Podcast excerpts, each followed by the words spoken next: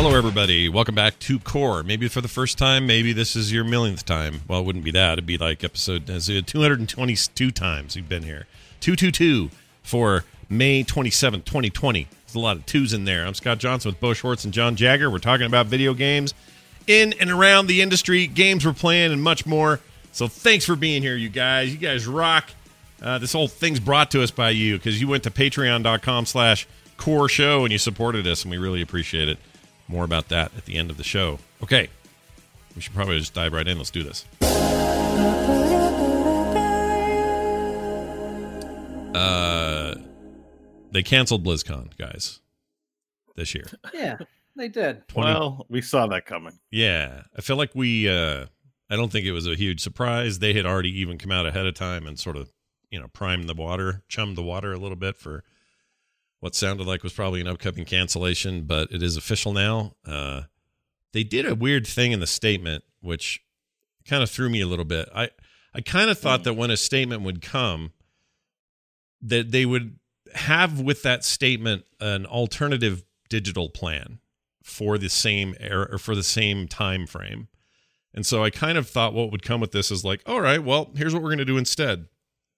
On the weekend we had originally planned, which is this. Now you know the weekend we're going to do a digital presentation for BlizzCon, and we're going to talk about all our current projects, stuff that's going on, new things, whatever, panels of some sort.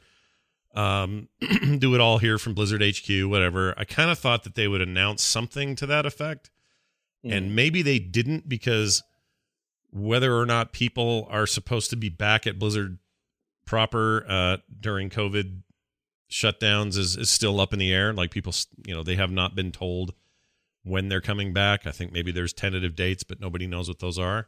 So maybe there's just not enough time to get it together to do something that's worth doing digitally. Plus, they got the Jeff Keighley thing coming up, and I guess Blizzard's a little bit a part of that. So maybe they can get out in front of the fan What's base the what Jeff they Keighley want. thing? Uh, what's it called? Crap. I should The know Jeff this. Keighley experience. Geoff Jeff Keighley. Keighley. Uh, it is called. Hold on one second. Developer. Oh, Day of not Day of the Devs, is it? Summer Games Fest. Here we go. Uh, and it, they have different dates, different stuff, and different companies that are involved. And it's basically Jeff Keighley with industry folks talking about what they got going on. It's in part to say, hey, here's an alternative to E3. Here's an alternative to to whatever. And Blizzard was already announced as being some part of that. Now, whether that's for an announcement or probably just you know Blizzard stuff like, hey, uh, everything's coming along that we already talked about, plus uh, new expansion. Everybody, we're on time. Here's a new trailer or whatever. It could be something as simple as that. It could be more than that. Um, but what my big takeaway from this is is because they made some hints about 2020 early the, the the language and I don't have it in front of me was basically in early 2021 you might see something from us digitally and they just kind of touch on it. So what that Yeah. means to me is well, I don't know what to make of it actually cuz that makes sense. That's fine. Have a little spring preview from Blizzard. That's cool. But what does that mean for that year's BlizzCon? Maybe nothing. Maybe maybe Mhm. 2021's BlizzCon goes off without a hitch. Then part of me asks, well, is there any time in the next three or four years where there is 80,000 people in one place like that again? And I don't I don't know the answer to that. So I think that pretty much sums it up. You know, you you can't turn around and say, "Hey, we're not doing it, but we'll do it next year." When we live in a world where this thing doesn't have a cure and presumably could come back in a year and be just as big a problem next year as it was this year. Yeah. Um, and you know, nobody wants that. Nobody's hoping for that, but as a result, it's very hard to turn around and say, "Yeah, we'll be back next year for sure." Um, but I think you kind of nailed it talking about E3. I think maybe this is a window to just how often some of these, you know, trade shows, you know, it's kind of feels weird to call BlizzCon a trade show, but it kind of falls in there, uh, are kind of doing the square peg into a round hole. Like we kind of have to schedule around for it because E3 didn't get canceled and have everybody go, okay, well, we're still going to be doing some big press conference announcement around that time. A lot of people stopped and said, no, we're not going to do anything. right. And I think the reason for that is for a lot of developers who are likely working from home, it's hard to hit those deadlines and it's extra work and it's maybe not their best work and it's maybe not indicative of the products that they're putting out. Mm. And I think Blizzard, you know, they say, okay, well, we've got this window that we do a thing. And maybe they're looking at it now and going, you know what, that's not even the best time to talk about what we have right now. So mm. let's cancel it because it's the right thing to do. And let's reevaluate where we're at in 2021. Now, they have already announced that they're doing a live stream regarding the World of Warcraft Shadowlands expansion. I think that's next week or the right. week after. Pretty soon. Uh, yeah. Where they're going to be revealing some new content and stuff they haven't talked about. So, you know, it could just be that for the remainder of the year, when they have stuff to talk about, they just put it out and stream it as it's relevant. And they say, you know what? The event will be when we know we can have an event. I feel like that uh, is probably accurate. So, Bo, I, well, I was looking forward to this year. Uh, before all this happened, I was looking forward to, to, returning to BlizzCon. I did not go last year for various reasons, and I was looking forward to coming back, being there again. I was actually really getting jazzed about it. And then all this happened, and I started to go, hey, I remember about the early part of April going, I don't know, man. I don't know if this is going to happen. Yeah. it feels like a lot has changed since then, and now this all makes sense. And I'm bummed about it in that regard. But uh, curious how how you see this. Do you think do you think this gives Blizzard some breathing room? Um, and does that benefit us as, in terms of like when we might get games sooner or any of that? Like, what's your take on it? Well, it's hard to know if it's a wash or not because yeah. I don't know what Blizzard's doing for their COVID strategies. Mm-hmm. If working at home, I, eh, to what extent are they working at home, and to what extent does that cause problems in their work chain? You know, it's it is easy probably for them to work at home, but they do have. I'd be willing to bet that they have security on a lot of the materials that are inside their compounds. Right. That make working from home maybe in some cases not possible on secret projects, stuff like that. You know, there's I imagine it's a high security facility for them. Mm-hmm. People oh, are yeah. trying to constantly find out what's going on in there. And even though stuff gets leaked, they actually run a pretty tight ship when it comes to that stuff mm-hmm. overall. They've been really good to their employees as well. They, you know, the those who I talk to on the inside say, you know, they've been well taken care of, lots of communication. Um, when yeah. things are discussed about like when what dates are being proposed for people to come back, everybody's you know sort of informed about it. They talk about it. Um, but they they like the rest of the, I think the whole industry is having a little bit of a of a of a what's the word? They're they're learning what the roadblocks are to the remote workplace because mm-hmm. you'd think, oh yeah, this is easy. Everybody's just you know hey, all those those 3D artists, get your ZBrush on and send us the files and they're done, and we'll have a unified server place where everything gets in there. And this is all true, right? More now than ever can we do this. This kind of collaboration and this kind of work is better. It's a better time than ever to do that stuff.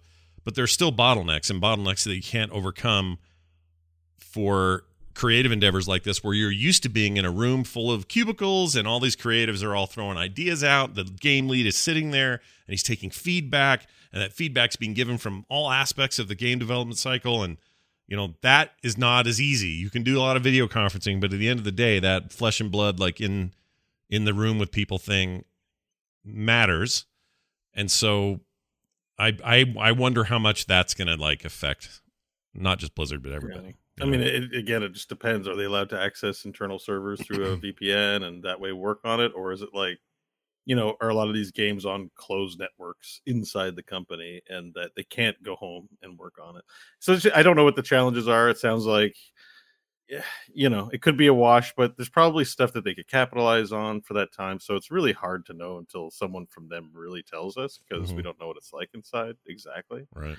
Um, so I'm you know, trying I, to find the quote. We I actually just saw a quote today from a uh, game dev. I'm trying to find mm-hmm. who it was who said it, um, where I read it, but um, basically they said things that took minutes before are taking days. That's the kind of that's yeah. the kind of speed that the remote work is bringing yeah. to it. I'm mm. I'm personally affected by this as well, and I've been working from home occasionally, mm-hmm. and I hate it.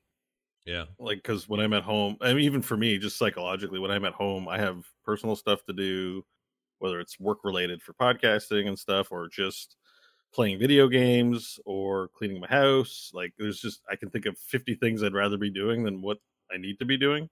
Yeah. So it's not, I don't find it super effective. And then also, when I am working, um, everything's remote. Like it's frustrating to speak with people on the phone and conferences and stuff. It just for whatever reason the dynamic is off, you know. Yeah. And um, so like you can operate like there are certain operations that you can do, like you know, client services comes to mind. Like there are things that you can do remotely from home that are not impacted, but like group creative stuff, like inspiration is a indelible thing.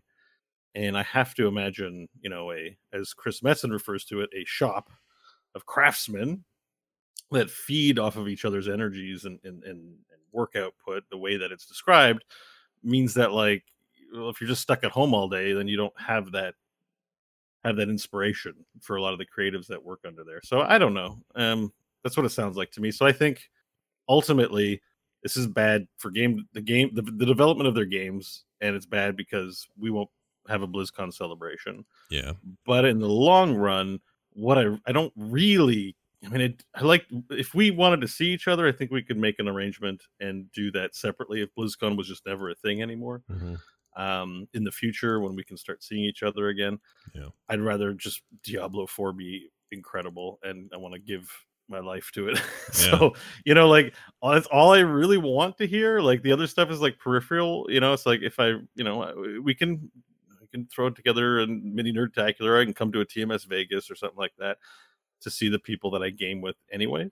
Mhm. Um, so yeah, I think I, I think don't don't even do a video thing. Just work on the stuff. We'll we'll greet you when you're done and be very happy with the, the good game. Uh, on the the issue of game uh, game fest, which is the whole summer long game fest, started on May first. We'll run through.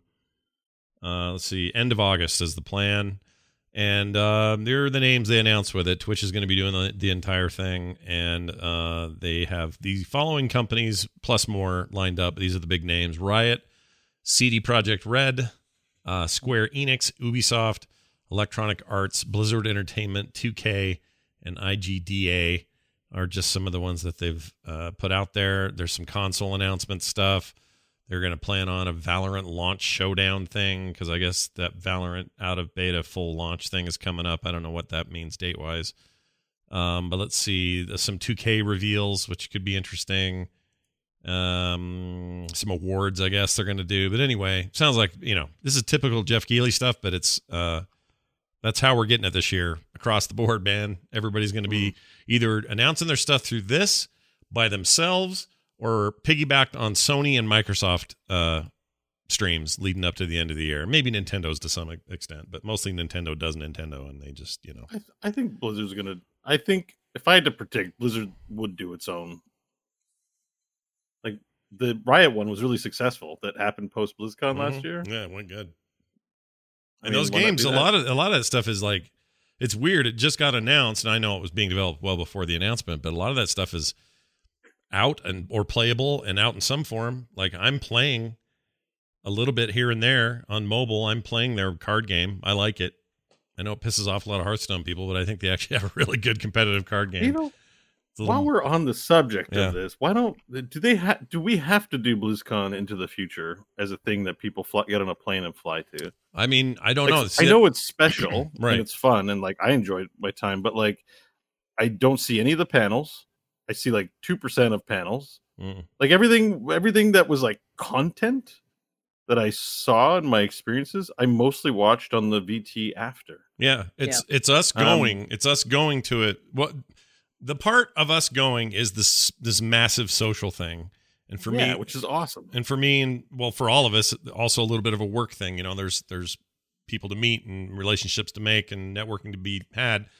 But that's the big bomb there. But you're totally right. Like the I was on stage last time I went, and even then I barely. It was that was the that was the only full um panel I saw. Was the one I moderated Yeah, Yeah. everything else I had to get later on the VT when I got home. And and so you make a really good point. It's not and it's been nice because we can go have the social and then when we get out of there and we have to do all our summations and everything, we can get the, the virtual ticket and catch up on everything. And that's great. I'm you know, this isn't a complaint or anything.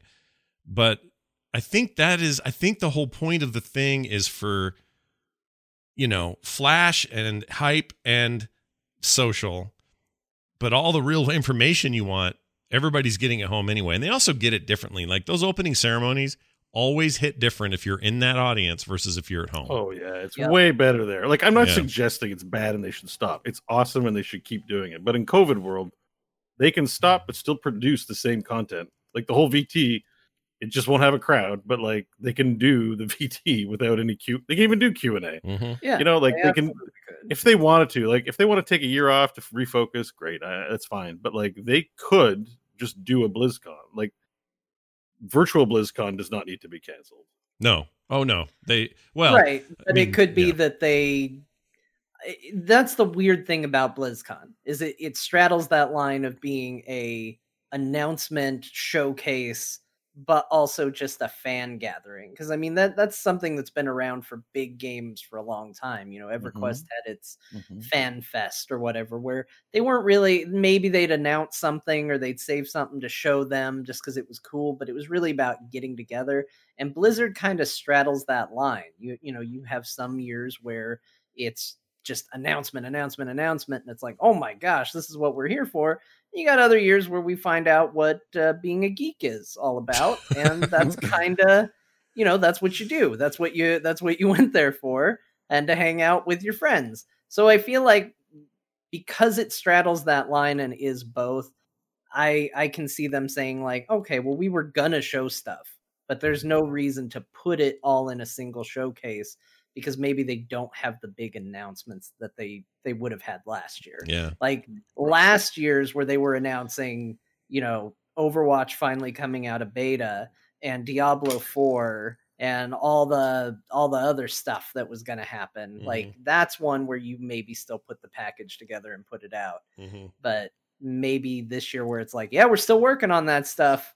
I mean, I really And like the deep dives, so I would be all for panels where what I what I hope it is isn't a grid of faces and they're all in their apartments. What I would like, if possible, is for them to come up with a good seeing how things are in August. I mean, a lot of this could change, but it'd be cool if there was some way of having a nicely lit room full of Diablo Well, 4 they, devs. They and- can they can do that. They can test the people that are going to be on camera. Right, And right, when right. They're clear when they're cleared of it, then they can go to the studio and have a controlled environment. Yeah, exactly. So but I hope they do that. And and it doesn't I don't need, you know, I want big trailers, I want big bombastic stuff, but but I but I mainly, you know, I'm I'm always so interested in the little details of what gets announced. I never hear it till I get home.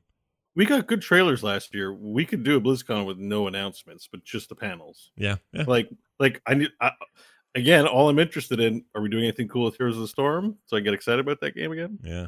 Maybe. and tell me what's going on with Diablo 4. Show me cool things about it. Like I don't I'm at it's weird, but I'm at, I'm at the point with uh, Blizzard right now where I don't need it. Usually I'm like, oh, when are they going to announce something? And I'm like, nah, I'm good. They don't need to. Shadowlands looks rad. Yeah. Diablo 4 looks rad. Overwatch 2 looks awesome. So Yeah. just tell me what's going on with those games. Yeah. I'm not like, please surprise me. I'm so uh, it's such a mystery what you're doing. Like uh, if they're doing other cool things, that's great. But I'm not thirsty to know. I'm thirsty to know about the stuff they announced. Yeah. That Speaking speaking of John's point about the Geek Is thing, we are I just would like to point out that this would have been the 10 year anniversary of the Geek Is stage presentation. Really? Yeah. Wow. 2010, dude. That's crazy. I know. I was in the crowd for that. Yeah, you were. That's Were right. you? Yeah. Uh, Nice. Uh yeah, How did it a- feel being in the crowd when you heard those words? that BlizzCon was really I was into it. I actually liked the Geek Is presentation. I feel like that gets a lot of flack because yeah, yeah. in I- hindsight, we were like, "Oh, that's the announcement we got was what geeks are." But I was, I, we were all pumped in the moment. Like people dug geek is at the moment. It's hindsight when you realize they didn't announce anything, and then there was a really uncomfortable like bait and switch on the second night. I don't know if you remember this, Scott, where the it? guy came out and was like. Do you guys want a, a little taste of what what was uh, Overwatch's code name? Oh, it had a code name? Titan. That's what it was. Oh, right, Titan, Back right, when it was known as Titan. Yeah. And and I don't remember who it was, but someone at Blizzard came out on night two and was like, "Hey, you guys, you've been great. You want a little taste?" Oh, you know who it was? That was Paul Sams. No one like everyone hates Paul Sams. He sucks. And and everyone's screaming, and we're like, "We're finally gonna see Titan!" Yeah. And then he used that as an opportunity to show some badly photoshopped fake Blizzard games. yeah, that was awful. People lost their mind. and they they were probably right to do it. It was dumb. Also, I have I, I haven't. I'm not sure if I'm supposed to say this or not. I know something about 2010 and the reason Geek Is happened, and I can tell you two things about it without getting in trouble. It was very last minute. Okay, like very last minute. And really? Oh yeah. Because I thought they spent months finding those pictures. well, that that part was probably obvious, but what they were actually filling time for, what was supposed to be there, that was a, that's an intense thing that I will tell you guys off the air. I can't say it on the air. Yeah. But I'll tell you off the air. But yeah, those were good was times. That, Let's just say I had. that also the year where they did the Cataclysm trailer, but it had already played, so they said close your eyes and listen to it. Yeah, it was that year. I don't remember that. Wow. yeah. They, it was wow. like a week before BlizzCon, and the Cataclysm uh, CGI cinematic came out, and everyone was like, "Why'd they put this out a week before BlizzCon?" Yeah, and they're they're just like, "Here it is." And so then at BlizzCon, they made the joke. They're like, yeah, you may have already seen it, but we want you to feel it. So close your eyes and just listen to it. Hold on. Was that 2010? Because they announced Pandaria the very next year. So maybe yeah, that... I might be mixing two BlizzCons, but they've there've been some fun, interesting. Oh yeah, for sure, moments. for sure. Um, like this one, Mr. Johnson. I have I have two questions. That was so much fun. Oh my gosh. That was great. That'll never happen again, awesome. by the way. It's like the one time deal. No, that was that was awesome. That was being a part of history. It was very cool. It was fun. But I but to answer your question, Bo, I think there's real I think there's genuine wonder, perhaps doubt that there will ever be twenty six thousand people in a room at once in that one hall, or let alone sixty to eighty thousand people on the premises ever again. Or maybe I shouldn't say ever again but not for a while. And if that's true, then that probably you could probably translate that for everything from Comic Con to World Con to PAXs to like I don't know if any of those can can do that reasonably. Now, I hope I'm dead wrong, and I hope by next year working vaccines are happening. This virus hasn't mutated too much. Like the data will the data will tell us. So, you know, hopefully all of that's good. Because I would love to go back to BlizzCon the way it was I want to be annoyed by dumb first world problems like that. Uh, Hilton DJ sucks. He's way too loud. I'm going to the other hotel. Who's with me? Like I want all those dumb things again, and right, uh, right. and I and I'll miss it. But all of that being said, there's an opportunity here for Blizzard and everybody else to get creative. And I'm not saying do you know extra work under the under the current hardship we're having, but I'm just saying there's a chance here to say, all right, well, now that we have no choice, what can we do digitally to take advantage of this and to really, I don't know, take take our names to the higher level, whether that's Blizzard or anybody else. Like, what can we do right now to to do that? And there's a way to do it. So, yeah. And for clarification, some of the chat were confused. Titan was the excuse me the code name for the MMO that they were building. That eventually, yeah. when it got dismantled, they took the guts or parts of it and made Overwatch out of it. Which is to say, that world, shooting mechanics, that sort of stuff were part of that MMO, but it is a stripped down version of that. If in case that wasn't clear earlier. Um, all right. What else do we got? Oh, uh, Doom Eternal. They got patched and everyone's less less mad now. We didn't really go over this last week, but people were pissed. They're less mad. People were so mad about that patch that made everybody install Denuvo and then do it as like a rootkit level patch. Like, yeah, I mean, uh, over their dumb they, multiplayer they, mode, like that. That's pretty crazy to put in there for that weird multiplayer mode that nobody cares that well, much well, people people hate Denuvo because it's like, um, I think it's a bit invasive. Can't remember. It's a bit invasive and it's taxing on your system apparently as well. Like it's Right. People, nobody nobody likes it, and I, I, guess nobody likes any anti cheat software, but we need to have it for the integrity of our games. Mm-hmm. But I guess that the few I don't even know what the arguments are. I'm just gonna take a stab at it though. Is that one? You're right. The multiplayer. I don't know. it's there. It's fine. I guess there's people who need that to be an integrity sort of thing. I just don't see it as a future as an esport or anything mega important. But no. you know, okay. Uh, I, I, assume most people are playing campaign style and, and less of the battle mode. But the other thing is that they really push, you know, the do marketing's like we're, you know, PCS game. We're uh, we identify with hardcore gamers. We drop f bombs in our presentation. You know, Hugo's kind of a lead developer Hugo Martin. He was on um, the Joe Rogan show at one point, Mm. and they were talking about jujitsu and stuff like that. Like they're very like into that audience, right? Yeah, that right. you know, and so this is like it's also a double, but not a double betrayal, but it makes it I think worse in the eyes of those who feel that way because it's de novo, de novo. But I think that has a bad reputation. I It can't does. remember Nobody what it was. likes it. I mean, Nobody it's not it. the first time I've heard people complain about it getting put into a game. Yeah. Right. So it's one of those things where I think it's worse for for games like Doom Eternal because it's not just a case of oh we don't like this thing, but it's also a case of this company should know better. Well, it Oh, also here it is. it also got to the point where they were having to issue late refunds for the game well after they would normally give refunds uh, for people who were p- ticked about this because a lot of people because the way it worked with that patch is that you just fired up a patch and unlike just a patch that fixed problems or took care of bugs or whatever this just Oh, it installed actually it, just ruins the game. Sorry, I'm, I'm I'm on the Wikipedia page. Yeah. Denuvo has been criticized for alleged high central processing unit usage and excessive writing operations on storage components, causing lifespan reductions for solid state drives. yeah They they've denied it, but people have done tests to say games perform at lower frame rates and performance with this software installed. So no, I think that might be the main reason nobody likes it. yeah Um, it's like it's one thing to have anti cheat, but if it's ruining the game experience, nobody wants that. Yeah, totally. So it's it's a dumb thing. It's out now. Um, they have another patch too that fixes some other crashes, probably some crashes that were related to the de novo, de novo stuff that was in there, de novo, however you say it. Mhm. And uh, they they are being very apologetic about it. they're a German company, yeah. Yeah, uh, we are good not at engineering. Why does Novo bad? This should be like the best anti-cheat software in the world. we are not messing with your solid state drive. Yeah, that's what they're Nothing saying. to see in your task manager. Yeah, don't look. It's fine. It's fine. yeah. Fine. They say. Um. All right. So there's that. Uh. Okay. What else? Uh. Oh. Um. The chat room's having a little chat about uh Nvidia and how Blizzard might. Uh, they were talking about Nvidia's streaming stuff, but this could also apply to YouTube stuff. But the idea that streaming games, we talk about it all the time, you know, and your friend Mike's playing with it now, and it works for people who are less hardcore but just want to get in with their friends and that sort of thing Mhm. um, as a good alternative. We've talked that stuff to death, but I hadn't really thought about what it would do to the demo slash trial market. So, for example, let's say you're, let's just use Blizzard again, and they're like, all right, you guys, we've got uh, an entire sort of underground uh, cave sequence in Diablo 4 ready to play, and you all get to play it.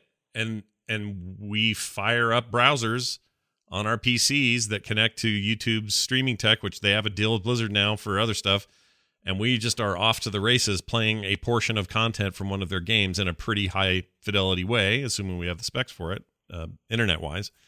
Like what the better that gets, the the, the more that's going to just change the way we preview or demo games. We may still want to have them on our hard drives. We may still want to download them and play them, which I still think is going to be a thing um, for most gamers. But to give us tastes of things, it's no longer go find it, download it. Oh, it didn't install right. It's not ready for my hard drive.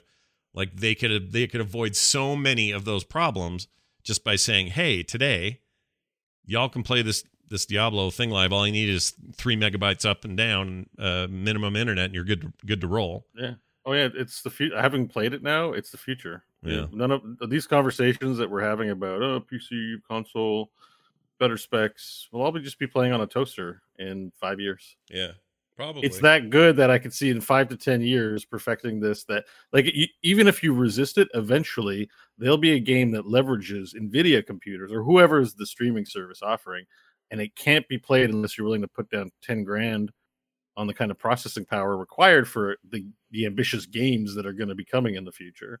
Yeah. Like like think about that. If I don't know, like let's say they have like a a 5000 core processor that your games are running on for some reason Yeah. a- and they have MMO realms where they can handle like thousands of concurrent players being drawn on like when you go to Stormwind you see a limited amount of people they don't draw everything because the band um the bandwidth is limited in terms of the data that's being passed to your client Right. and uh but if they just have to pass it to supercomputers actually they don't have to pass it anywhere because the client is on the same local network as the server software Yeah, and that could be that could be like uh, that could be a whole server room. World of Warcraft Nvidia edition where you can just see all. There's no more shards. You just see all the people, and there's no lag because you're playing on a computer that's literally a foot away from the server. Yeah, you're and it's all being pumped to you in a single stream. You're not having to process any of that data, any of those polygons, any of that stuff. No, you're right. I, I think That, that'll never be possible on a home PC. Like, Yeah. that kind of a grandiose multiplayer experience with tons of people will not be possible on a home computer. yeah. I think you're. I think you're onto something, and I think it's a fair bet. Um, we're not there yet, but when we get there, we'll know it, and it'll be. But I'm like something- fully converted. I'm super into it. Yeah, Like, I'm ready for it too. Actually, I think it'll be Yeah. great. Uh, all right, so there's that, and then uh, there was some news that there's not a ton of news this week, but some news dropped this week that Marvel's Avengers gameplay footage is coming next month. So if you're still interested in that uh, co-op Avengers deal with the ugly people in it, I'm, I'm gonna well wait and see. Maybe they fix the hair. I don't I don't like the puby hair. the That puby, the puby hair. There's a lot of pubic Yeah. hair. Yeah, that game needs to look almost hundred percent different to get me on board. that game needs to be a completely other game for me to be interested. Oh, I love I, love I and not a completely other game in don't know, the Marvel Avengers, but just uh, behind it. But Yeah. visually, I don't know if I've ever been uh, less enthralled by the look of a game. Like to me, there are there are games out there that look shitty, and it's like okay, uh, Slay the Spire. I don't like the art in Slay the Spire, but you know what? Somebody went out there and they tried for a look, and they you know they hit the look More or less, yeah, yeah. yeah. It it is what it is. The problem I have with Marvel's Avengers, it actively is offensive to me. They're drawing from something that has been depicted in so many visual mediums. It is a visual medium. It's comic books. Yeah, There are so many art styles. There are so many takes. There are so many things you can pull from. And instead, you make them look like Second Life models. Like, what are you doing? It's it's bad Uh, and so the gameplay i might be fine might be whatever but i cannot get past how bad it looks visually Yeah, Mm. I I think it's. I mean, for me, it's some un- uncanny valley face problems, uh, and I don't just mean like the typical uncanny valley problems. It's just juxtaposed against what the MCU is and the faces of you know your your Tony Starks and your and your Thors and your whatnots that you have in those movies. I know that these aren't those faces and these aren't those people, and the disconnect is really it really throws me. Um, and that's funny to say that because I actually prefer that they don't I don't want these people to look like actors necessarily because then that feels tie-in to me and I don't really trust tie-ins very much so I have a whole other bias Mhm. with that but just looking at these faces it's like oh that is not Chris Hemsworth that is not Chris Evans or any of the other Chris's involved uh, they all look just weird um, I think environmentally it looks fine. Like explosions look Yeah. good and you know. It looks like they hired all the stunt doubles to come in and just stand in there. I mean that's the problem with pulling from the mcu style look is your brain then forms that expectation Mhm. of okay i think it should look like this and then when it doesn't you kind of get an extra jolt of wait a minute this isn't right. Right. Um, but I also do think it just looks bad on top of it. I, Yeah. I agree with Bo. The hair looks like pubes. uh, and I didn't even Sorry. know about the hair pube thing is that it just thing looks bad. None of them look like the characters that I would expect them to look like. Like, Right. and that I guess maybe that's the other element is maybe I am comparing them to their MCU counterparts, but in my head, none of those characters look like that. Where they wound up is not at all how I would envision them. Even if you said, let's take this comic book drawing and turn it into a real life thing, I wouldn't wind up with what they ended up So, with. so why didn't they do that? Why isn't this an MCU It's video? very expensive Because- very expensive yeah, but uh, I mean, if you those likenesses, a lot of people who that- love Tom Hiddleston and, and Chris Oh, yeah. Evans, like yeah they would want to play and marry those guys and all that business. Like, like who wants? A lot of people who are into MCU are not necessarily going to buy comic books. Right. Everyone likes Avengers, right so you've got to think about if you you know your market is like who's playing this game. I think it's I think the answer is obvious. If this was if this was um uh, sorry, if this was uh Disney fronting all the money for it, you'd probably get the likenesses and all of that. But it's not relatively small publisher in Square Enix. I say that knowing that Square Enix is you know, have a has a storied past and are responsible for many great long-standing franchises, including Final Fantasy series, blah blah blah, all that. Yeah. But it's still not like having EA or 2K or some monster publisher, uh, Activision, whoever. And I and I can tell you right now, the cost of just getting just getting um one of those main actors from that show to get their likeness licenses are ridiculously expensive. So I think that's probably why. Like they just can't afford it. Uh, if I was to guess, if I was to guess, I've never seen a game more in need of the Borderlands effect.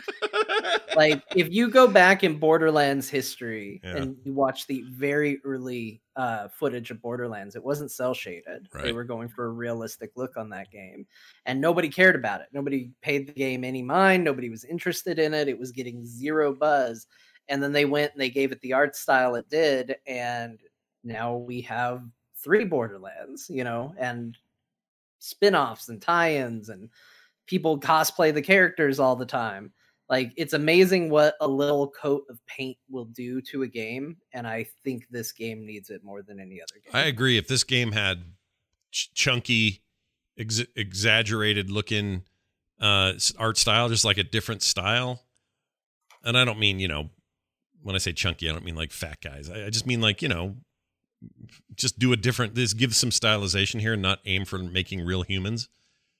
That would be Yeah. infinite. That would be instantly more interesting to me as a game because Well, I make it more like a comic book, right? Kinda, yeah. Talking about. a little bit like this. I have a freeze frame up for the chat of the guy who's playing um, Bruce Banner here. Um, he's about to run out of the plane and become the Hulk, and he's just the most nondescript, freaking not. this dude looks nothing like uh, Ruffalo, Mark Ruffalo, by any stretch of the imagination. Doesn't look like any of the previous people who played him. So I've already got that problem. And then if I really try to think what he looks like, he looks like somebody waiting in line at the Jiffy Lube behind me. Like he's just a dude. Yeah, so they also didn't put their own spin in an interesting way Right. because then you know, like artists take a hold of things all the time and put their own style on it, and it's cool. But this looks like they're going for generic. Yeah. Yeah. Like there's nothing about them that's it. That, that you're like, wow, look at their their version of the character. It's very fascinating. There's nothing interesting about them at all. No, So, I, I don't agree. Spider Verse style is exactly right, Laura for real in the chat room. That's what we're looking for here. Spider Verse has a sense of realism and depth, but it also has a sense of stylistic choice. Their faces, their movements, their emotions, their the way that game is quote unquote drawn feels right, and this could benefit from that. So maybe give this whole project over to who? Who did Spider Man? Give that to sony uh, not Sony, the company though. Who I mean, Sony Oh. foot the the bill, but who's uh? Can't think of the name. They made the Ratchet and Clank games. Help me, Oh, uh, Insomniac? Insomniac. They made was it Insomniac? or Rocksteady. No, it's Insomniac, I believe. They made that game. Give it to them. Let them make a really cool game. That would be cool. Yeah, Deep Rock Galactic style. Make them all like Yeah. chunky. i would like, take that over over this in a Yeah. in a heartbeat Yeah, I would too. Oh, i would I'm- take that over this yeah. like think about um the Arkham games. Yeah. Uh, I remember when I first saw it, I was like, why did they make Batman like? He's kind of like um I don't know, he's the old school version of him, right? Like he's kind of this lame. He doesn't look like a modern take. He looks distinctly like like a take that somebody might have in the 60s on a comic book or something. Right? Sure. I'm not sure what era, but he looks like an older era rendition of Bruce Wayne, and it's awesome. Like it also feels unique to the video game series, and all the characters do Yeah. with Mark Hamill, and it's just like it's great. I love it. Like do that. Yeah, do that. So so so they haven't like they I don't know. They, it just isn't working. Maybe they've maybe hey we'll see new footage and it'll be awesome. So let's reserve judgment. yeah, that's the whole point. Because Ne- next month we, we get can't see be the only do. ones saying this stuff. Yeah, what if they no, come out and they go? already changed the faces once, and Yeah. I saw the before and after and went, "Uh, you barely moved the needle at all. I mean, you got better, but uh, like not by much. It's just we're dealing with a world where you literally have a god of thunder, a femme fatale spy. You've got a giant green monster. You've got a guy clad in the American flag. And somehow these larger than life characters are the most uninteresting things I've ever seen they should walk into the room and be the only thing you look at because it's amazing and incredible. And instead, I just kind of my eyes just go over them. Yeah, Mm. yeah, you're right. Yeah. It's a weird choice, design choice. We'll see what they do. Uh, by the way, this just in. I play that because it's a little, you know, it's a little unknown for sure. But Metroid Prime trilogy for Nintendo Switch is rumored for June launch. Ooh. All right, so there's this new rumor. Uh, let's see. I'm trying to find the date on this. Here it is. Is it a 25th. remaster or just a re-release of the old game? Uh, I assume it's well. Let's see. Um, new, news report claims that Metroid Prime trilogy for the Nintendo Switch will launch later this month or next month, with a Swedish retail site calling um, for the listing as of June nineteenth. Let's see. Yeah, June nineteenth release date. Um, which that would mean it would put it in the same month as the confirmed Paper Mario: The Origami King, which I'm very excited about. Uh, nothing about. I don't think there's anything about Metroid Prime Four, which is still in development. Uh, the, the rumors are they scrapped it in 2019 and, re- and started over on whatever the hell that is. But that thing's getting worked on still. But the trilogy, which is a you know hopefully a somewhat remastering of the previous games, uh, coming to Switch possibly in June. So get excited, y'all. I only ever play. Well, I played. I think I played and beat one and three. One and think two, two. one and two Which are the bomb. Uh, Metroid Prime, yeah, Metroid Prime. Those Metroid Prime games on the on the GameCube. yeah, I I, played a bit of the first one. I heard good things. I just never had a Nintendo at that time, but I love those games. Oh they're- my they seem good. Like I, I, everything I've seen of it is awesome. they were incredible. Um, four was it? F- no, no. What was the one that was on the Wii? That was kind of a shit game. That was not good. Well, I I think I was just three. was it just It was three? on the Wii. I didn't like three. One and two, the GameCube games, amazing games. I would play three again in this format, though. They tried to be a third one, right? well. I don't see Metroid. Let's see, Metroid Prime three. I'm trying to see if that I was the Wii game. There was like on the Switch. There was there was one. I Prime Three thought. Corruption, first person. No, that I was right. It was on the Wii. So the third one was on the Wii. One and two were on GameCube. Um, and the Wii one, maybe the reason I hated it is because it used motion controls for aiming, and I hated it.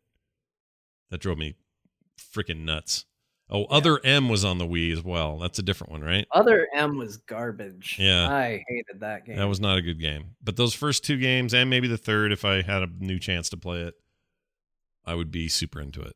Um, but yeah, it's uh, there's yeah, other M. So wait, other M was on Wii, but so was three. Was other yeah, M 'cause later? They were they were doing real good work with the Metroid Prime series, and then all of a sudden they were like, "Hey, here's other M. It's going to be a totally different thing." And then you played it, and you were like, "Well, it was certainly different." yeah, I don't like the other M. No, the other M's bad. Yeah, I I like, the main the M. first M. First M's better M. Anyway, so there's your breaking news for the day. Now this. Games we played this week. Quick notes about two games that just came out that I have very short comments about. One is Crucible from Amazon Game Studios. They have been, uh, you know, making games for a little while now. Hadn't released much. They had some racing thing that I don't know anything about that came out a while ago. Oh, I know what it was. It was their their tie-in with those Top Gear guys that now do stuff on Amazon Prime. So it was like a racing game slash tie-in with whatever those guys are called now. Anyway, Yeah, if you're into those guys, you know what it is. Apparently, that was no fun to play. But anyway, I never touched it. But Crucible launched on Steam and other places uh, last week. It's a free game, a competitive shooter, third person behind the back. Uh, oh, the Grand Tour. Thank you, Dice Tomato. I could not remember the name of that for that racing thing. Anyway, um, Crucible is just average, somewhere between average and kind of bad. And I don't want to disparage it too much because I didn't spend a ton of time with it. The shooting's okay, but the game itself feels like it's about eight years old visually and kind of just, I don't know, the way stuff animates, your gun's all twitchy.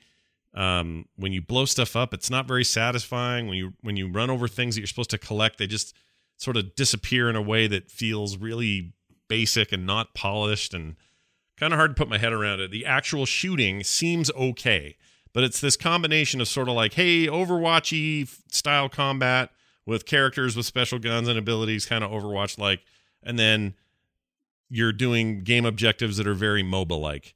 And in theory, that's a fun deal, but I don't know, just seems kind of like a bummer so far. It's new though, brand new. They're patching it. It's, you know, has its potential.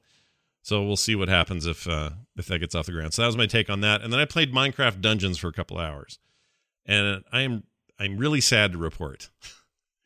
I don't think that game's very good. I don't think it's terrible, but it's kind of um, it's what you th- it's what you if you were to be worried about what Minecraft Dungeons is, you you would hear about it and go, okay, whoa, in the Minecraft world they're going to do like a Diablo like game, and that might pique your interest and have you go, oh, interesting.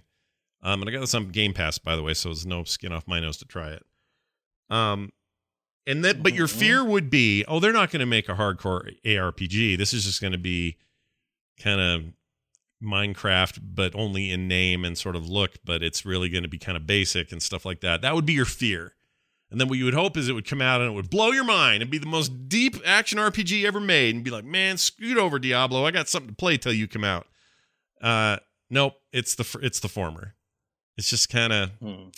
easy, too easy, really simple, really on rails. Um, it's not very open. I feel like I was just always following an indicator where to go next. It's done like missions. You do loot, you get levels, you get abilities. Like the stuff's there, but it's just not. It's not great. And some of the things that makes Minecraft great, like like terrain deformation.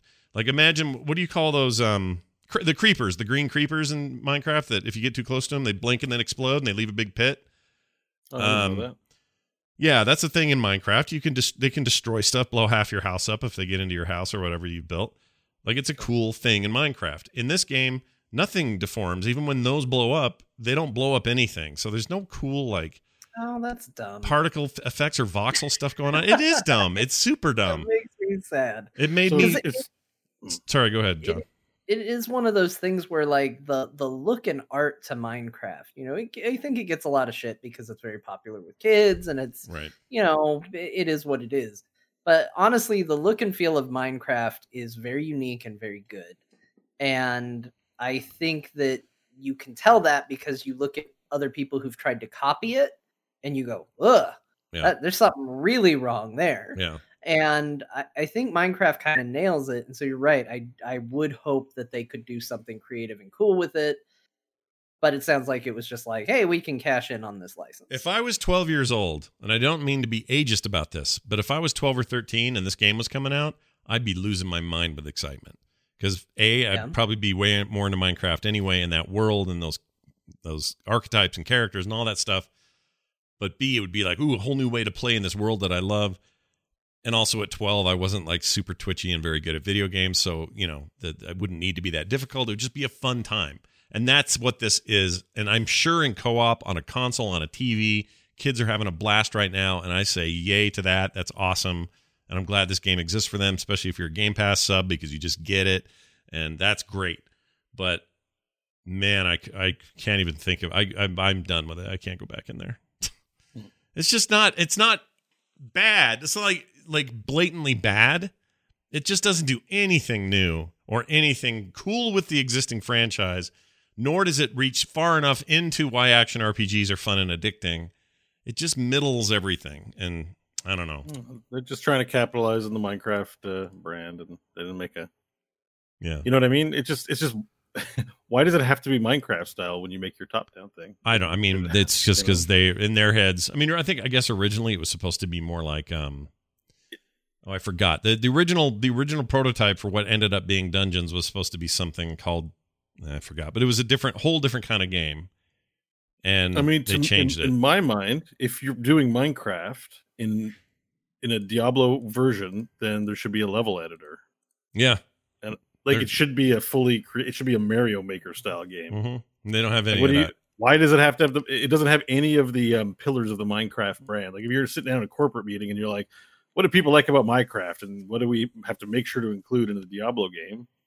It's like, uh, you know, like you said, exploding creepers, building stuff. They also don't have the the hallmarks of a Diablo game. The levels are never they're not pr- procedurally generated.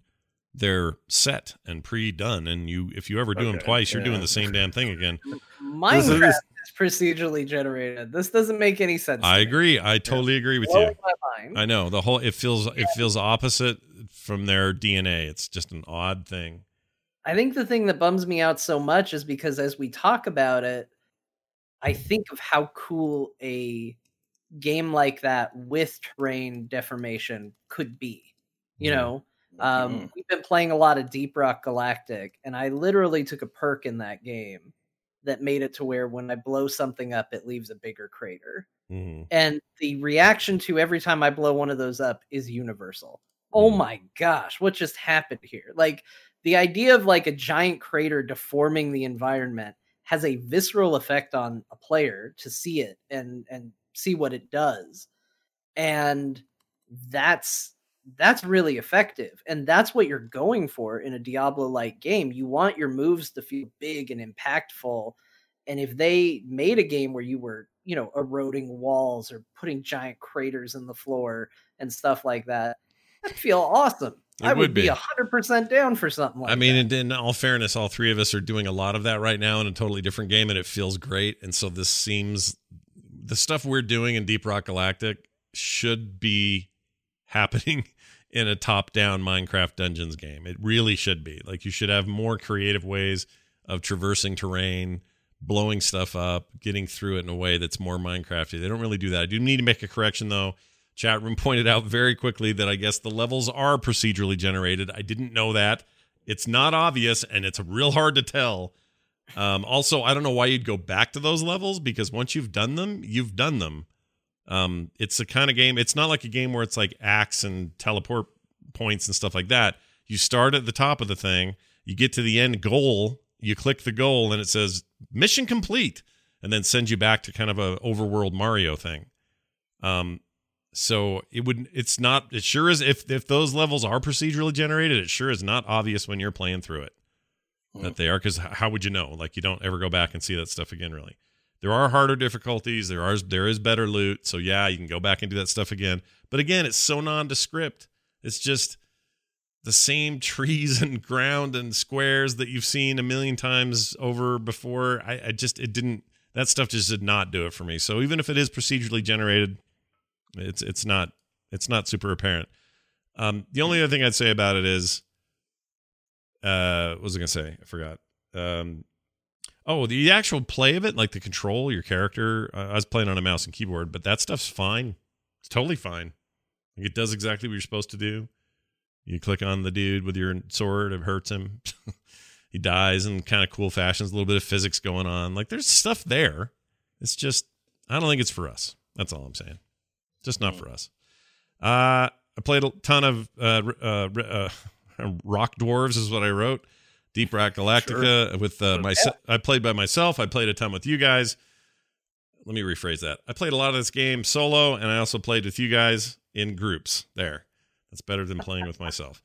Um, that game continues to not suck in every possible way. I love that game, and uh, we're all just having a blast in it. Um, any additional thoughts, John? Looks like that's like the only game you played this week. How how how was your time in Deep Rock Galactica? Yeah, it kind of is. I played Animal Crossing. I, I keep forgetting it because I'm just doing my chores. Yeah, you're doing your stuff Animal every day, Crossing. right? Uh, there's really not a lot to say about it, Right. but uh, you know, I've been playing that. But yeah, I've been mostly in Deep Rock Galactic. I've streamed some of it, and uh, it's just fun. There's just something about it. Every time I think I'm gonna go do something else, I'm like, or could go in there and I could go down and I could, yeah, I could mine and Yeah. I could get get minerals and I could maybe find some rare loot. Like that's the thing. The promise of the rare loot chest in inside a level is very enticing Yeah. because it, it happens frequently enough to make you think like, oh, there's a good chance, but not a hundred percent so that they get you with that like, well, one more couldn't hurt. Um, and also I found out that you will never get a duplicate out of it, which is also very cool. hmm Um, so it's just it, it feels very rewarding, but it's kind of a slow drip feed reward. So you're like, well, I'll just go back in. I'll just and uh, the thing I get asked the most is, is it fun by yourself? Yeah. And I, Scott, I'll let you share your thoughts on this as well. I think it is, but in a different way. I agree. It's not as fun, but there is a slow, methodical nature to the solo play Hmm. with the little robot that is not bad. It's a different and kind you of fun, I think. Like I, I will agree with you. I won't. It actually, I won't even say that it's. I can't between the two. It's not like I'm saying one's more fun or less fun. they are different kinds of fun. The single player solo experience in that game, I was telling Bo about this the other night when we were playing together. It feels like a roguelike to me. Uh, I get into that world, there's tons to explore and find. It's kind of puzzly sometimes. How am I going to get that vein of rock up here? I got to get that. oh, spiders are coming, whatever. Um, I'll use my little robot to do this. Um, you know, got little tricks to do that. Uh, using traversal on a gunner is tricky, so I got to be careful how I do that. Like, there's all these things I have to do, and even if I don't pass the mission, it's not like I'm just done and have to start over. I take stuff back with me. Like there is there is some gain from going, no matter whether you lose or win. Um, and yeah. it's no longer frustrating to me because if I lose, I'm like, eh, I'll just go back in. And I got something for it. So it's not like it was a total waste. And now I'll go do it again and see if I can get a better cavern this time or something that's a little faster for me to get through or whatever. So for for me, the the solo play is almost like a separate game and I enjoy it on its own le- on its own for its, you know, in its own right. I enjoy it. But when I'm playing with you guys, whole different kind of fun. Different whole different kind of game even in a weird way. And that was unexpected. It's to me it's clear that they um, I probably said this too much, maybe to you guys, but I'll say it to the audience. It feels like the game or the developers of the game were very careful to do this this part of it right to say, okay, here's the amazing co-op experience, but also we are going to give real attention to you who can only get in there by yourself or players who want to keep playing while their friends are offline. We want that to be meaningful. And they figured out a way to do it. And they figured out how to make John, you said it the other day while we were playing they made they make things that sound like horrible work fun. Like chopping away at a bunch of things, trying to reach a certain vein of that Morkite crap. Uh, you know, looking for just one last flower because you need 20 of them. They sound like terrible ideas, but somehow because you you are the tool in the terrain, there's something about that that's just fun to do and it's a challenge and it feels like a puzzle and when you solve it it's incredibly satisfying. It just feels so good that you beat this weird ass cavern that was so twisty and turny, and it was just you and your robot, or the, or if we're playing together, it was the three or four of us, and it's a it's just an amazing accomplishment. I can't say enough about that game. It's just great. It makes me feel like wow. I wish more games would figure out this loop that yeah. they've perfected because they'll throw everything at a game, but the stuff that part that matters, which is what this game has, is DNA. You know, right? Right. Yeah. I, the only thing I would say is like I, f- I just I want them to add more stuff to the game. That's all. Yeah. And well, they're doing that. So yeah, there's more yeah. coming. So you get some. We're gonna get some varying mission types and some other stuff coming up. Um, I have my favorites. I really like salvaging the the what are they called? The drone, not drones, whatever they are. Your molly, the mules. The mules. That's what I meant. Yeah. Uh, when you got to go salvage two mules, I like how that plays out. I like the weird mechanics of it. Um, solo, I like doing eggs because I can see them on the map and I can send my robot to get them, and you know, it just makes for a. Yeah. tried uh, challenge four last night, by the way. Oh, how'd that go for you? I eventually succumbed to death, but it's basically a constant barrage of spiders. Like there are low points, yeah, but even at low points, there's like a couple of spiders here and there. Yeah, it's pretty rough. There's never, wait. there's probably I can't never. Wait to get, I can't wait till we'll all have max level characters, and then we'll try these like insane levels. Yeah. Plus yeah. their deep dive, whatever end game thing. I don't even know. I haven't looked that up. What do we know what that is? So I've got a weekly mission unlocked for me. It's not the deep dive, but basically, rather than it just be one mission, you have to do a series of missions for an assignment, and you mm. get rewards at the end. Okay. So that's what the deep dive is. Deep dives. And I'm I don't know what it, what if I haven't looked up anything to spoil me from all the surprises, mm-hmm. but um, I'm sure there's remixed or updated content because that's for end game stuff, and that was added later in yeah. the development of the game. I was gonna say that was never in the early builds I played. I didn't know what that stuff was until yeah. retail. What's fun about that game too is like I've got I don't know how many hours now, maybe sixty to eighty, somewhere in that range. Mm-hmm. Um, we went into a level yesterday and we found blue crystals, and that lightning was shooting, bouncing from crystal to crystal, and I had never seen that before. Mm-hmm. And I'm mm-hmm. like, the game's still like it's very small things, but very small and cool things. Where I'm like, I've never seen this before. Mm-hmm. This is awesome. Yeah, I was there when you discovered that. I was also there when you guys figured out you could throw the throw stuff at each other and catch it. Yeah, uh, we can catch, uh, and then I can make fun of uh, the rookies for not catching them because they're, right. they're bad. Right. It's damn it, rookie. Uh, yeah, there's catch a, the mineral. there's a there is a constant sense of discovery that is um, surprising. I didn't expect it. As long as we keep feeling that, the game remains engaging, and I keep wanting to play it. Yeah, Yeah, Yeah. same. Yeah. I, I mean, I was, yeah. I, I, it's been hard for me to fire much else up. I keep thinking, oh, I need to spend some time in the World of Warcraft alpha, and then I'm like, but this sounds like more fun right now. You know, I just can't help it. Yeah. It's- So- it- I, I think too, what it does is it's doing things that the big games might have done in the beginning, but stopped doing when they tried to improve their game, which is there's that element of um, work. Like it was funny because when Crofton was first playing, he's like, "Where's the stuff to shoot?" And I'm like, "No, no, it's not about shooting. hmm We're here to collect minerals. Yeah. Shooting's like an inconvenience. It's like you go to your job, you hope Mhm. you don't have to shoot spiders." Right. Right. That is it. Yeah. but sometimes you, spiders attack and you got to shoot them. So, like, ideally, there's no spiders. We're just in here to, to right click on minerals and go ding, ding, ding, ding, ding, and bring them back home. That's all it is. So, like other games, it's like the main thing is we're going to hell to slay demons. But here, it's just like we're just going to collect minerals. There's just dangers Yeah. in there, yeah. and and it's such a subtle distinction, but it's all the difference in the world. Where it's like the fun activity is also a disruption of the main activity and juggling those responsibilities is part of my brain space when i'm playing the game. Hmm like you guys were laughing at me because i go and shoot spiders then i go mine during a swarm. Hmm and i'm like well there won't be another spider for another three seconds. I need to let me pick up some minerals while i have some downtime you know? Yeah. Yeah. like i'm trying to juggle both and, and i'm trying to get better at it because i know in the harder modes there'll be less relief and we have to be able to mine and handle swarms yeah. so I find that engaging, and Mhm. games need more of that, where your activity is not just killing, your activity is something else, but combat can be a part of that game. Right. The combat is good. Like they have a really good chunky uh, gunplay in this game. It feels good to shoot stuff. But this would not be a great game if this game was just, hey, go down in these these general these generated caves and kill stuff. Yeah, the fighting serves a purpose. Yeah, where it in has a most cases, reason. the fighting is just all there is. Like even in Diablo, the fighting is all there is. Well, Right. no, actually, I would say not. Yeah. The gear game is part of it. So I would say I would exclude Diablo from that because it has the gear game. yeah. So the gear game and the fight game inform one another, and you're playing sort of two different things. And here you're doing that too. And in you know shitty versions of these kinds of games, all you're doing is fighting, and it's very uninteresting. Yeah. There's And you're nothing also interesting to you're, you're also doing I don't know, the progression just feels good. It's like I've I worked really hard to kill this and do this and when I got back to base I was able to get a longer beard and a badass gun upgrade. Like that stuff is fast and and and and frequent, you know? Like you're not you're not yeah, lots to of great cosmetics Yeah. to earn too. You Yeah. don't have to buy them. Yeah. Yeah.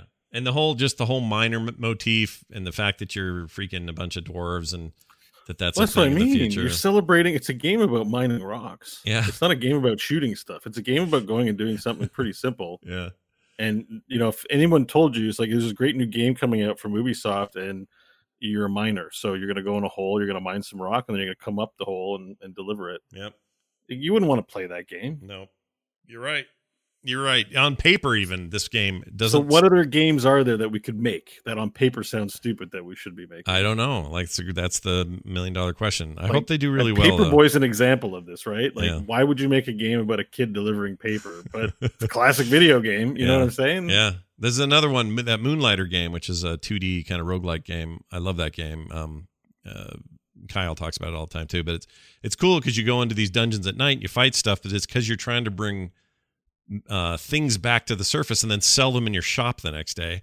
And so there's two phases. There's this go out and fight stuff like every roguelike has, try not to die, and then come back to town. And when you get back to town, you start your your or you lay out all your tables, set all your prices, start your shop opening. People come in looking for stuff. You can tell if they don't like your prices. You go adjust them on the fly. It becomes a shop simulator for half of that Mm. game. And that's what makes that game special is that it's not just it's two des- desperately different things. Do you know what I mean? Like this is. Uh, We need rocks. Well, there happen to be spiders there. All right, well, we'll shoot those when they come. It's a perfect combination that makes them both more compelling than they would be on their own. If this was just go get rocks and there's no da- there's no reason to shoot anything down there, again, lame game. If it was just shoot spiders and then get up, also lame game. Put the two together, somehow it's magic. and I don't know how. Mhm. It's just really great. So I love it. It's awesome. We're going to keep playing it probably for a, a long time. Let's marry it. Let's marry it. We love it so much. Uh, I also played a little more Fury Unleashed. It might be my uh, I mentioned Deep Rock's a little like a roguelike sometimes in single player, but as as far as a pure roguelike goes, Dead Cells was my roguelike of 2019. This is mine this year, and it's Fury Unleashed, and it's freaking amazing. Do not let the art scare you. It's one of those where John, I'll bet you look at the art and go, "Nope, not playing this," Hold on, let me look at it. Because it is intentionally stoner kid artwork, scratch sc- drawing on his desk during detention kind of artwork, and it Hmm. put me off at first. The gameplay, though, imagine like, remember Commando in the arcade, Commandos, just Yeah. all the Yeah, gunplay think and everything, so much fun. Um, Mhm. imagine that kind of gameplay mixed with Rogue Legacy style progression. That's the game basically, and it's very good. I really, Oh, really I don't. like it. I don't hate the look of this. Oh, you don't? actually. okay, all right. You might. No. uh, the actual in action, it's way better than stills. Will will make you think. Um, it's just you know I Dunaway and I call it questionable art. because because it you know it bears some conversation right you can talk about why it's not the best or whatever I mean, I think your description of it is apt because what it immediately reminded me of it. One of my favorite things to draw when I was a little kid was to turn the lined paper Mhm. into corridors Yeah. and just draw Ninja Turtle straight up murdering people. like just, just just this is a Ninja Turtle. You can tell because I drew a little red band on him. This is a Foot Clan soldier because he's a ninja, and here's blood squirting out of his back because he's getting stabbed of course like and and it's not that it looks like those drawings because those drawings were very crude but that's immediately what i was reminded of with all those corridors and the and the art style to yeah it. it's So very, that's I a really it. good comparison it's very cool it's a it's a neat take on the roguelike things uh, random levels uh i don't know it's just very metal in its approach it's also supposed to be a comic book that you're playing through you know like the the, the conceit is that you're playing through the pages of a like a hardcore like 90s ass comic and uh yeah that could be too because i grew up on 90s comics Yeah. and that, yeah so it's callback to that and it has kind of like a metal slug quality to it Oh, yeah, very Everything's kind much. of big and moving and Yeah, good Yeah. good call on that. That's actually true. Um, and the pan the the levels that you're on, they're all panels of comic books, and so when you exit the pages, you're on to the next level. You fight a boss, you move on to the next comic. Uh, tons of upgrades in between, loot boxes all over the place. Uh, in the world, I mean, not after the match or whatever. You die, but you you know you you gain something on the way, so you can be better the next time through. Like all of those those things are there, but it's in the actual moment to moment that it really shines because you're just blowing everything to shit. It's just great. So that game has been great to pick up. It's incredibly good on the Switch. I don't have it there. Um, I've been playing this on PC and have had it for a while in early access. It's now full release, but if I was to rebuy it, I would probably consider the Switch just because this would just be fun to lose time on in bed or whatever. Um, anyway, it's very good. Fury Unleashed, check it out. Available everywhere. i'm sorry i was i was looking at screenshots of it instead of listening where is it Oh, sorry, Anywhere? Switch and uh, PC. It's on Steam, isn't it? Uh, yes, it's on Steam. Steam. Uh, so Steam, Switch, PS4, and Xbox all have it. Um, Okay. so you can get it anywhere really. It's very good.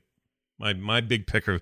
Someone would have to really impress me this year with uh, roguelikes to make it more fun than this, and it's possible. But I'm a big fan of these, and this one is really doing it for me. Um, all right, Bo. What else? Uh, Hearthstone. Really? Oh, still into the Hearthstone, are we? Well, I'm still playing single player Hearthstone. I mean, there isn't really much to say.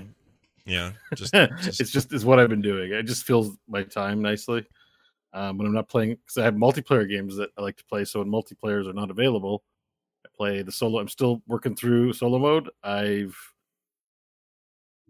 I guess it was Lord Slither Spear and heroic mode was really hard. It took me a long time to finally figure out that Mill Rogue would beat it. But anyways, um, yeah, I've just been enjoying it.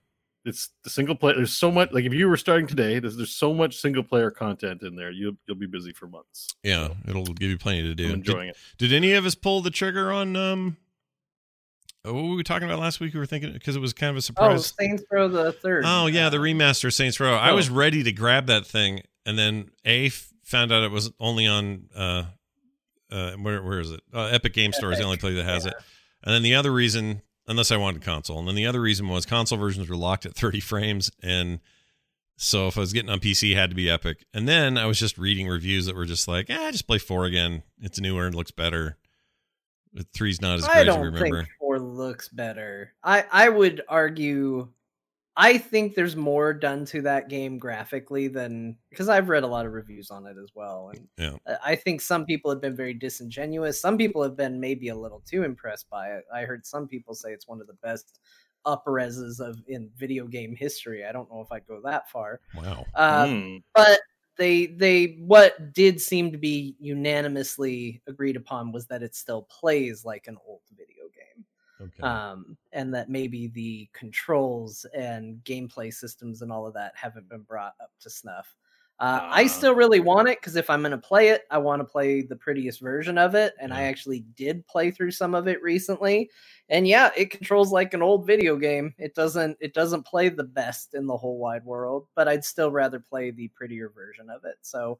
I'll probably get it one day. Uh, my income became zero right around the time it came out, Yeah. so I did not pick it up. Yeah. But um, yeah, I will probably eventually pick it up because I I really love Saints Row the Third. It's a it's a phenomenal little game. Yeah, I'm just torn.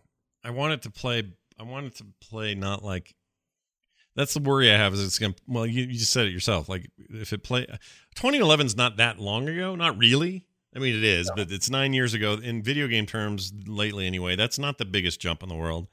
Well, let me ask you this. Yeah. Here's what here's how you answer this question. You Okay. own Saints Row the Third, right? I do. Yeah, You have it on Steam. I do. load it up, Yeah. play it, see how it plays, and then say, would I like to keep playing this with prettier graphics? And then let that be your deciding. Let that be my guide. because control wise, it plays exactly the same. Okay.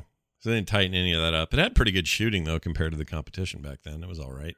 At the time, yeah, but it was uh, it was kind of before they really landed on that snap targeting with GTA. hmm uh, in a big bad way. So you, I immediately picked it up and expected it to play like Red Dead Two, and was like, oh no, it doesn't play like that at all. Okay. All right. Well, that's a good, Mm. a good. uh I don't know. That's food for thought. I'll have to figure it out because I was at, at as of last week. I was like, I'm getting this like right now, and then reviews started hitting, and it was sort of middling. I'm like, ah, I don't know if I'm getting this now. It's got Burt Yeah. Reynolds in it. For what it's worth. You got a, you got a ton of games to play. There's a ton of new games to play. Maybe it's not that important. Yeah, maybe not. That's I kind of where I was at. Like I, my head was like, will I be? Would do I want to get super involved in this right now, or do I want to just go do another mission in Deep Rock Galactic? And I went that way. Yeah, That's what Yeah, I did. you got to do. That's the problem with games. Is like your rational mind is like, I have to complete this game and I have to try this thing, but like, there's so much to choose from. If you find something you really love, you should just stick with that. Thing. Yeah, he was in. uh Burt Reynolds was in Grand Theft Auto as well. He was. Was Oh, really? Did he do both? He was in Vice City. He played Avery Carrington. Oh, I remember that. Yep. Right, he was. Yeah, I well, remember. in this, he plays Burt Reynolds. oh, oh, whoa! Hold on, then.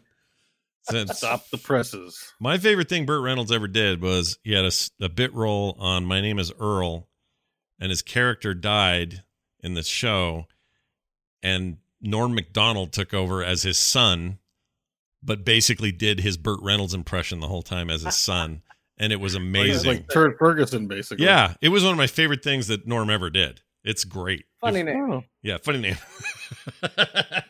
oh my gosh, it's so good. I love Norm. Uh, I haven't watched any of his stuff where he interviews people on the phone right now. I haven't watched any of that. yet. uh, it's nothing. uh, You know, Norm. Norm is funny, and yeah, there are moments where Norm like is a genius, but I don't know if you're really missing much sometimes on that Norm show yeah, because it. I he's kind of stopped telling jokes as much, yeah. and I don't know. Feels like he's just testing people a little bit. You know, Yeah. he'll sit back. I watched go, one episode. It was funny, but I'm like, I don't want to. I mean, Yeah. everyone's just like, huh? Like, like, if you want to listen to a series where people are sort of taken off guard or just awkward, then I don't know. It's not that good. His Netflix show was pretty good. It was good. It was good. Yeah, No, the Norm Macdonald show is great, yeah, but this quarantine thing, uh, it's a pass. yeah. It's just him. Not it's him not trying very hard. it's just sort of him on the phone, Yeah. sitting in a chair with his belly out, uh, doing stuff. Mm. Uh, his uh, his Norm Macdonald me doing stand up. Uh, this is older, but it's one of his stand up things. Maybe no, it's Hitler's dog, gossipy and trickery. That's the one I'm thinking of from 2017. That's on Netflix. That's a very funny stand up. I Actually, what's bumped into Norm Macdonald once. Whoa. and At the time, it was I wanna hear a it was not a good interaction at the time. As an adult looking back at it, I'm like, no, I'm happy that this was the interaction I had.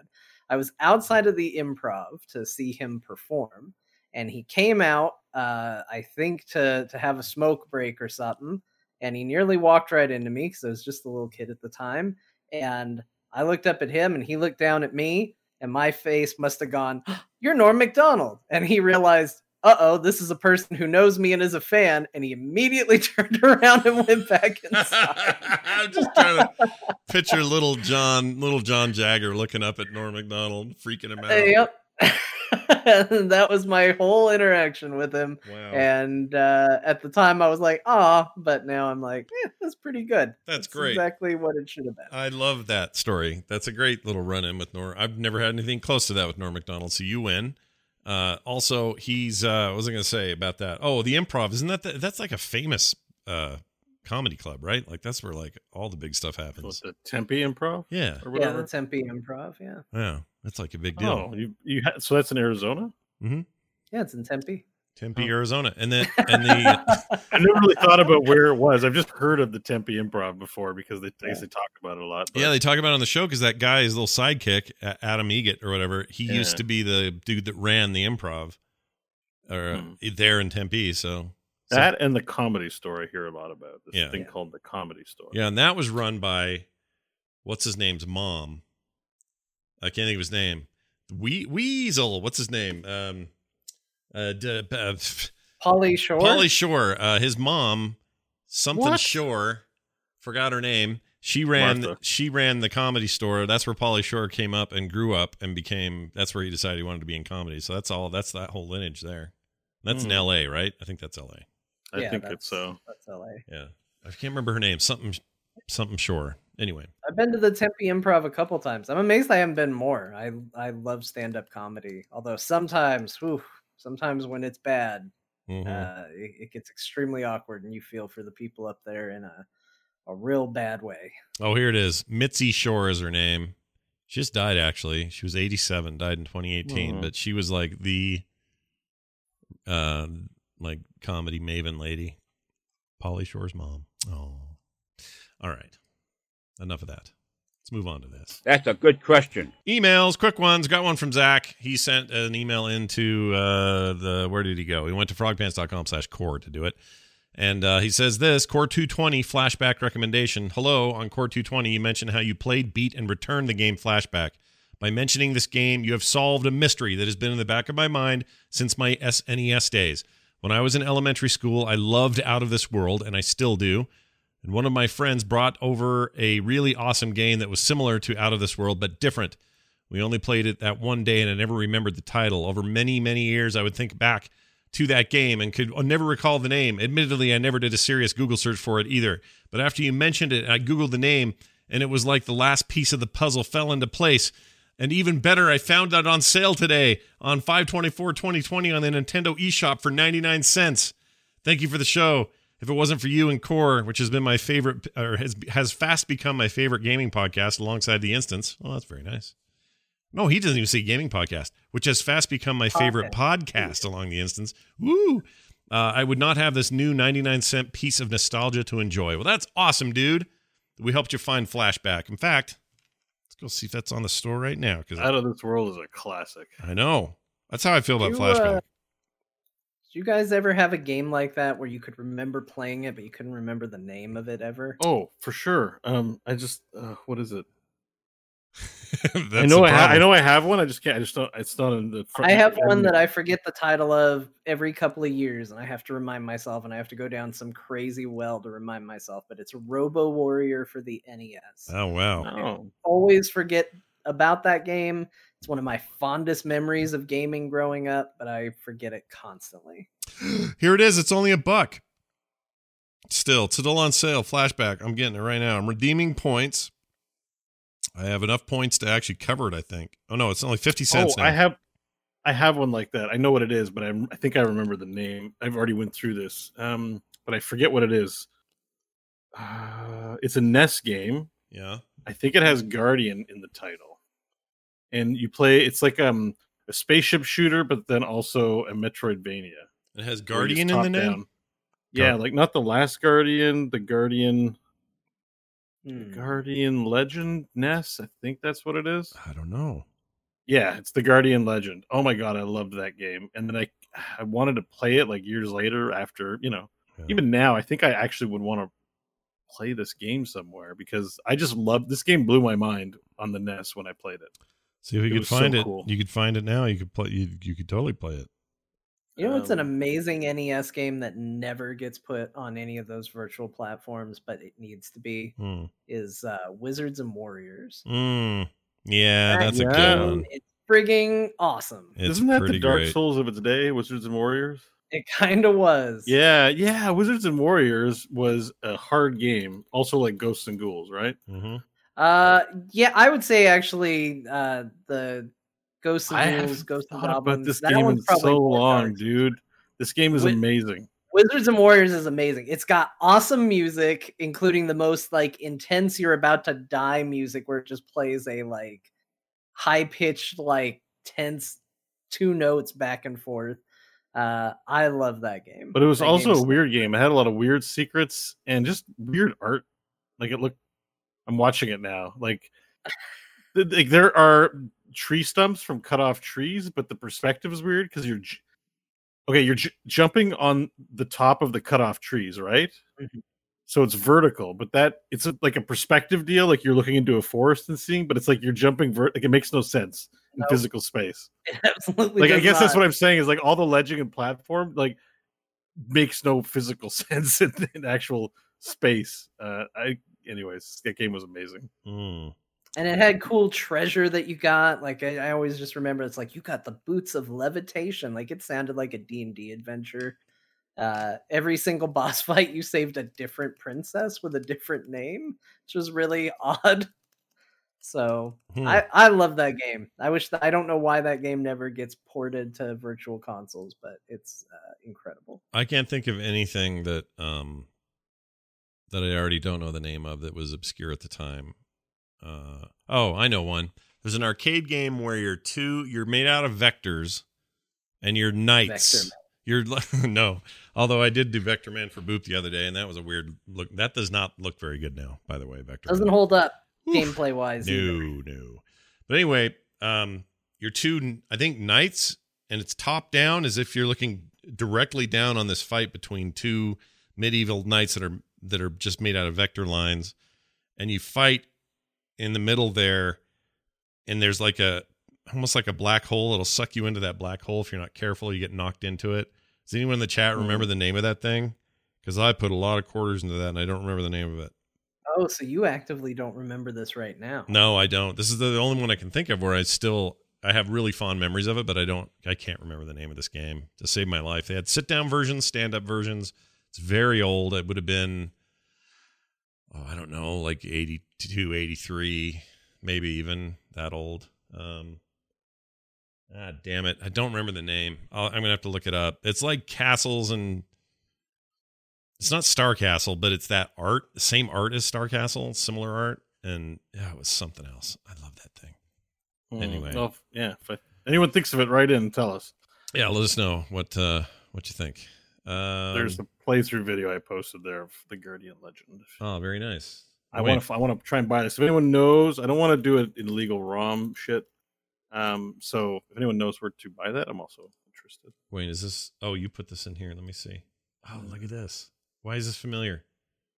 It's a NES game. I mean, it's amazing. played it Oh yeah, you get on the land. I have played this somewhere or saw it. Like it's like half of half of a, sh- a space shooter game, half of a Metroidvania. Once you get inside the evil planet, yeah. like you're flying to this evil planet. So the first level is you, you know, in a in a mission, in a, in a spaceship mission, like a you know shooter game, a spaceship shooter game, like R Type or whatever. Sure. And that's where you fight all the bosses and you get like your major missions and then in between you're in this open world area where you you know it's a metroidvania you unlock different areas by getting abilities and stuff That's rad. Look at that chat room. I'll pull it up here so you can see it. There it is. I remember and this like game. the the levels the way that they don't, I don't maybe they do make games like this but um they would change what was innovative i found innovative at the time is that the levels you would go at hyper speed, so the background assets are just like flying by. They're flying by so fast that it looks like it's moving up instead of moving down Yeah, yeah. at a certain point, and it's just trippy to actually play the game. Um, it's super cool. It seems Uh, really. They never made another one. It's, it exists as the single like master. Um, maybe there's another master blaster or blaster master, but Was Blaster Um, Master? that's. Oh, I'm thinking of a racing game, which was the other NES game that I've been seeing a lot of press for lately, not press, but just mentions of, is Rygar, which was like apparently a Metroidvania. Oh yeah. Oh yeah, uh, Rygar's at that great. era too, and I remember playing that, and it was really good. Yeah, Rygar was But, awesome. uh, actually, I want to play the. This is, I want to play Guardian Legend. you know, this thought it was- actually looks pretty good for a NES game. Yeah, like I mean, it, you know, yeah, I want to play it. Kind of do I just too. want to. I look at it and I'm like, I get all excited again because this game's pretty cool, It seems cool. All right. and it has Oh it has my this weird God, creepiness to it.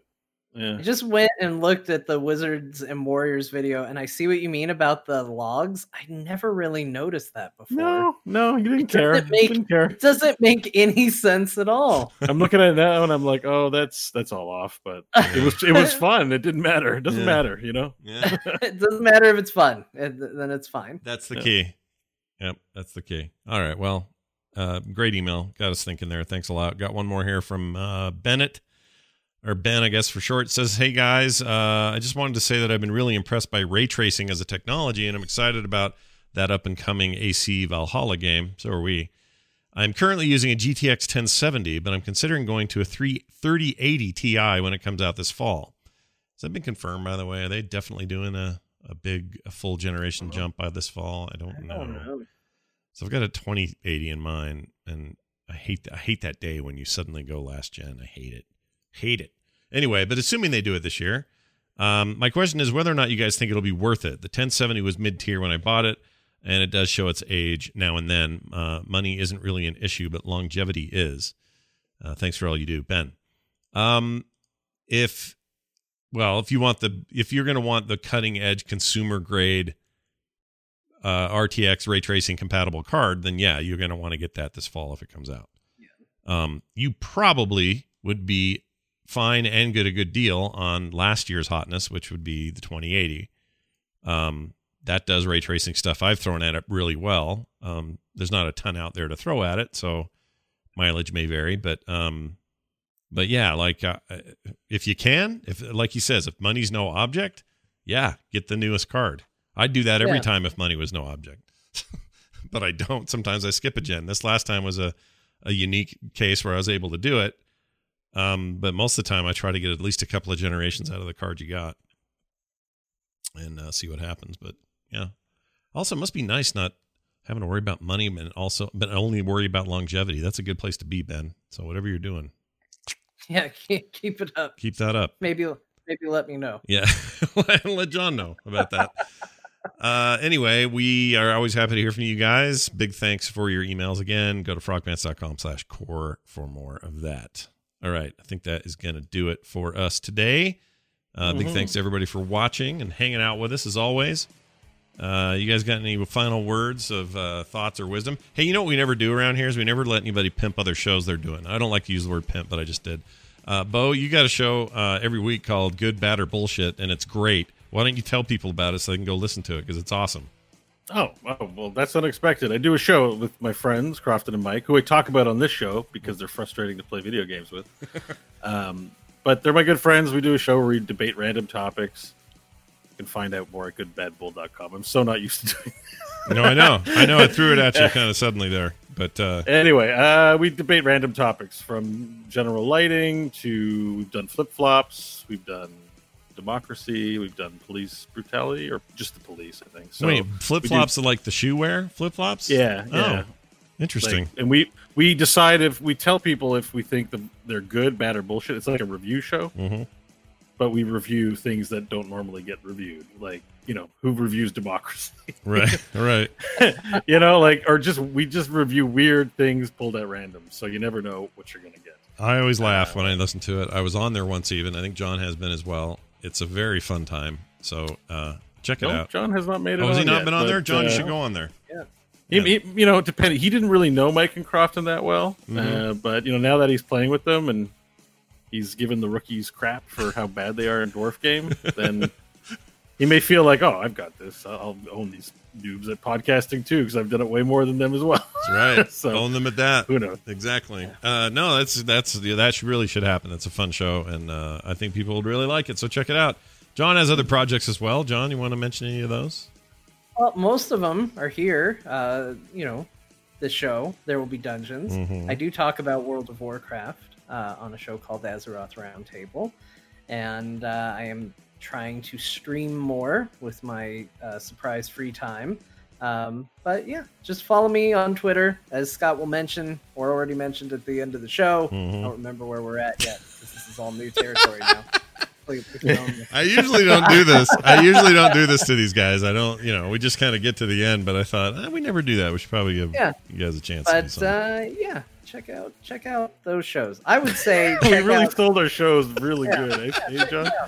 Hey, We're like, you know "I what would do this say? crappy show. will Maybe it's I will okay." say, uh, there will be dungeons. All three of us are on it, and it is a fantastic show. It is. It's Yeah. so much fun right now. My gosh, dang it! Why aren't you guys? If you like D and D at all, get in there. Otherwise, you're a poser. Just kidding. You're not. You guys are fine. You don't have to listen, but you should. It's really good. Uh, so yeah, go check that out. That's there will be dungeons. There will be dungeons.com for more details on that. All right. I guess that's gonna do it. Do you do any other shows? Oh, a whole ton of them. Just go to frogpants.com and look at that whole section. There's like nine, including this Yeah. one, and uh, you might find something to enjoy there.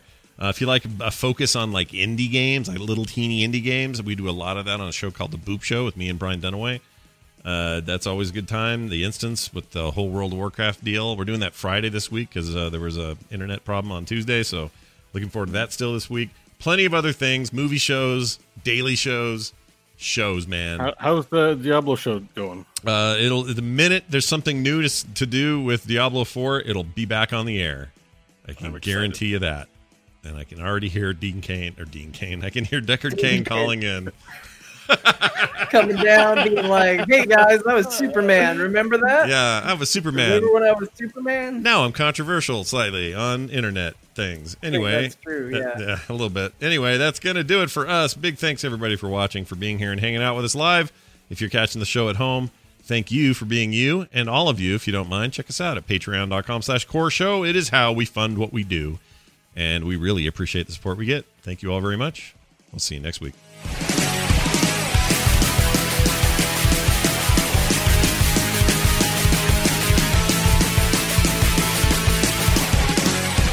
This show is part of the Frog Pants Network. Frog Pants Network. Get more shows like this at frogpants.com. Tack! Oh.